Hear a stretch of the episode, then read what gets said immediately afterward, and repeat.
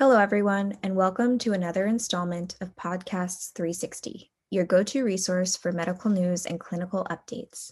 In this podcast, our moderator, Jessica Bard of Consultant 360, is joined by two researchers who recently presented at CHEST 2021 on the use of direct oral anticoagulants for the treatment of venous thromboembolic disease and the duration of anticoagulation following pulmonary embolism.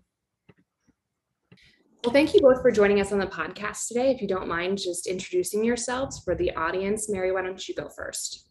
My name is Mary Luby. I'm a clinical pharmacy specialist at Inova Fairfax Medical Campus in Falls Church, Virginia, where I specialize in areas such as um, cardiovascular surgery and anticoagulation.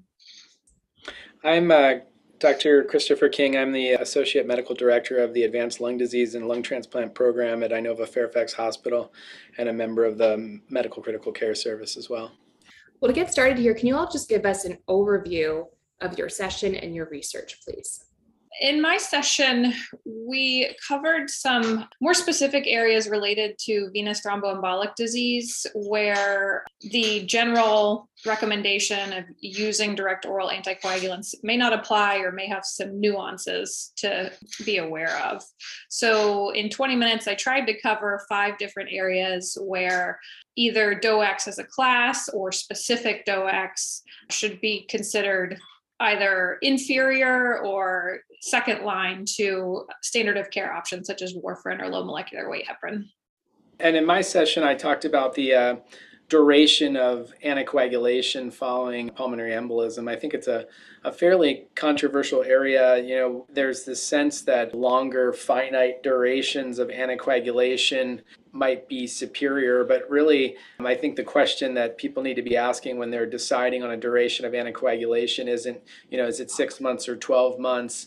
It's more, is it, you know, three months, which seems to be the optimal time to treat through an active clot in comparison to more indefinite anticoagulation because the studies that have been done so far found that if you anticoagulate for a longer finite duration of time, say six months or 12 months, your risk of recurrent blood clots while you're on anticoagulation is reduced. But if you take patients off of anticoagulation and then follow them all out for, say, three years, they catch up uh, and they'll have this rebound where they get a lot of recurrent VTE. And so, how do you decide who needs finite anticoagulation duration, like somebody with, say, a provoked risk factor, maybe they had surgery and uh, and so those patients are at low risk for recurrence, whereas patients that have a hereditary thrombophilia or an idiopathic event are at a relatively increased risk for recurrent events. And so in those patients, a lot of times we should be thinking more about indefinite anticoagulation as long as they don't have a prohibitive uh, bleeding risk. What would you say are the key clinical takeaway messages? I think for my session, it's that more and more we need to be looking uh, toward indefinite anticoagulation in a, in a fair number of patients. I think there's a common misconception also that patients with an idiopathic event have a lower say you have an idiopathic unprovoked event that they have a lower risk of recurrence than patients that have something like factor V Leiden, and that's really not the case. And so they shouldn't really be thinking about those patients any differently. You know, really you have to look at the way that I break it down in the talk is three different factors the situation in which the clot occurred, factors about the clot, and then factors about the patient.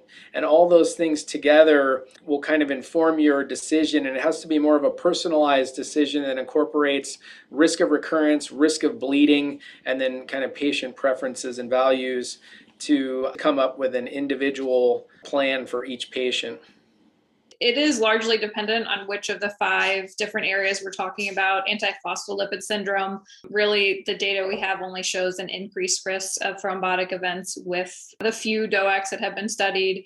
Um, so, avoiding them there. Cancer associated thrombosis, we have some really well designed trials now to say that oral 10A inhibitors, so again, not all DOACs can be used, but oral 10A inhibitors are safe and effective in cancer associated thrombosis. End stage renal disease, again, dependent on which DOAC we're talking about. And the data is still not perfectly clear. I think we need um, additional well designed trials that are going to answer this, but we do have some indicators that there may be a safety benefit with um, apixaban and end stage renal disease. Cirrhosis is another area that we talked about where we really have minimal well, no controlled trials, I should say, and minimal retrospective data. Um, so nothing that we can confidently recommend use of DOACs in severe cirrhosis. And lastly, obesity is the final area that we talked about, where that is an area where we actually have gained some traction and have much larger studies to indicate that again, specific DOACs, apixaban and rivaroxaban, are safer options than, than warfarin um, and also reduce recurrent VTE. What's next for research on these topics?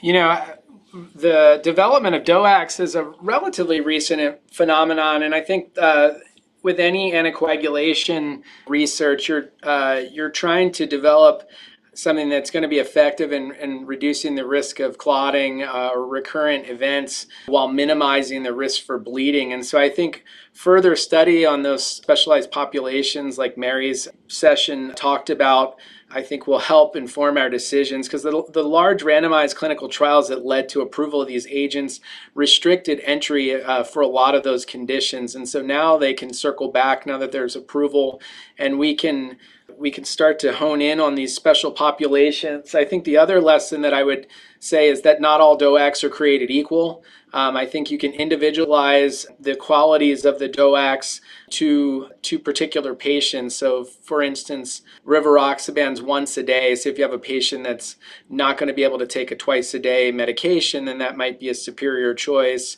Apixaban is much less reliant on renal clearance. So, in patients that have impaired renal clearance, then that might be a superior choice. And so I think over time we'll figure those things out. And I think I think the future is development of anticoagulants like factor 13 inhibitors where you may be able to really minimize the risk of bleeding because of an alternative mechanism uh, but i think that that's probably more in the distant future uh, than uh, in the next few years how about you dr Luby? what would you say I agree. I mean, Dr. King summarized a lot for the patient populations that I that I reviewed, and even what I presented, a lot of the data is just not satisfactory to have firm conclusions for these patients. So, honing in, having some larger, well-designed randomized trials, which really there shouldn't be reasons we can't. There are plenty of patients with end-stage renal disease, for example, who require DOACs.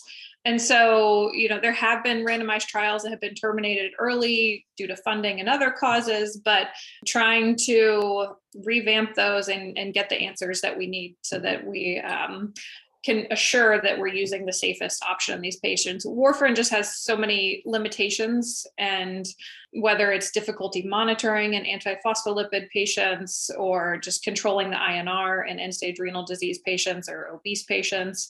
Um, so, anytime we may not find an efficacy advantage, but if we can find a safety advantage, which is really what our initial VTE trials showed, then we will be doing something for the benefit of our patients. I think we'll maybe start to be able to apply use of DOACs to novel patient populations as well. I know uh, Dr. Luby is an investigator on an upcoming clinical trial looking at DOACs in patients with LVADs, which is something that has not been uh, been looked at before. And you know those patients really struggle with both clotting and bleeding issues. And so if we can reduce their risk of bleeding and still provide adequate anticoagulation that minimizes their risk for device thrombosis and and stroke and things like that, that would be a, a huge advancement. Absolutely. And I think there's so many areas I didn't touch on in this talk just because I was trying to limit it to venous disease, but mechanical valves, that there are ongoing studies with oral 10A inhibitors with mechanical valves. As Dr. King mentioned, uh, mechanical circulatory support, we're working on that ourselves. So in the cardiac field, there's also a lot more to come and a lot more we need to figure out.